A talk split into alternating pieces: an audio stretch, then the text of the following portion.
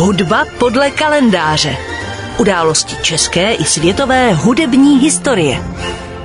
Dnes si v hudbě podle kalendáře připomeneme jednoho ze synů barokního velikána Johana Sebastiana Bacha, a sice devátého v pořadí. Jeho jméno je Johann Christoph Friedrich Bach, zvaný Bikeburský Bach. Narodil se 21. června 1732 v Lipsku a je tomu tedy letos rovných 290 let. Ve své době byl oceňován především jako mimořádný varhaní virtuós. Johann Christoph Friedrich Bach byl jedním ze čtyř synů Johana Sebastiana Bacha, kteří se též věnovali hudbě. Byl druhým nejstarším ze tří synů, které měl Bach se svou druhou ženou Anou Magdalenou a kteří se dožili dospělosti. Zbývající tři zemřeli buď hned po narození, anebo v dětském věku. Johann Christoph Friedrich sice nedosáhl významu Karla Filipa Emanuela, ale zcela se vyrovnal svým bratrům Wilhelmu Friedmanovi a Johanu Kristiánovi. Byl nazýván zpravidla prostě Friedrich, anebo také Bikeburský Bach, protože sloužil na Bikeburském dvoře od roku 1750, kdy mu bylo 18 let, až do své smrti v roce 1795. Základní vzdělání získal Johann Christoph Friedrich Bach od svého otce na Tomášské škole v Lipsku a později od otcova bratrance Johana Eliase Bacha.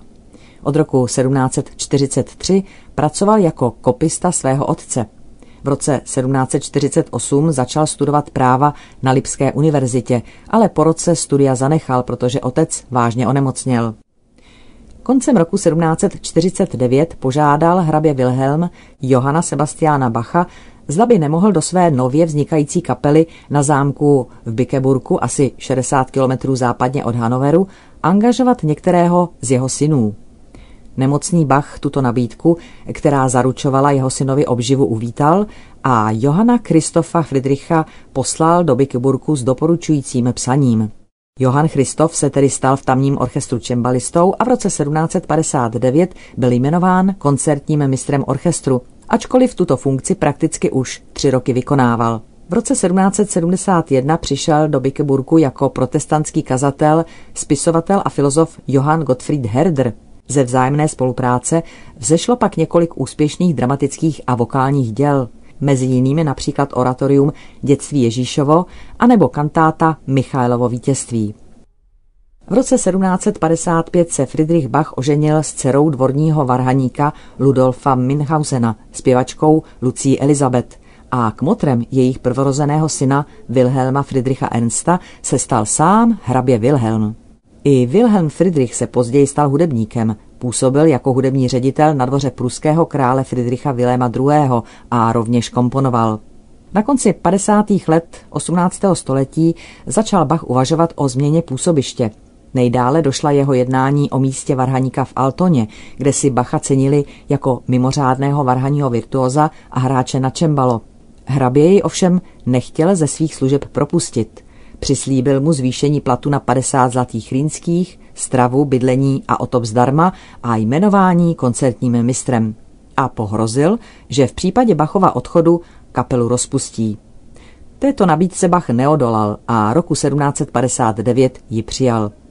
Svou roli jistě hrálo i to, že nechtěl existenčně ohrozit své kolegy Atchána. Když v roce 1777 hrabě Wilhelm zemřel, nastoupil na jeho místo hrabě Filip Ernst. Bacha si ve svých službách ponechal a ten i nadále rozvíjel hudební tradici zdejšího dvora.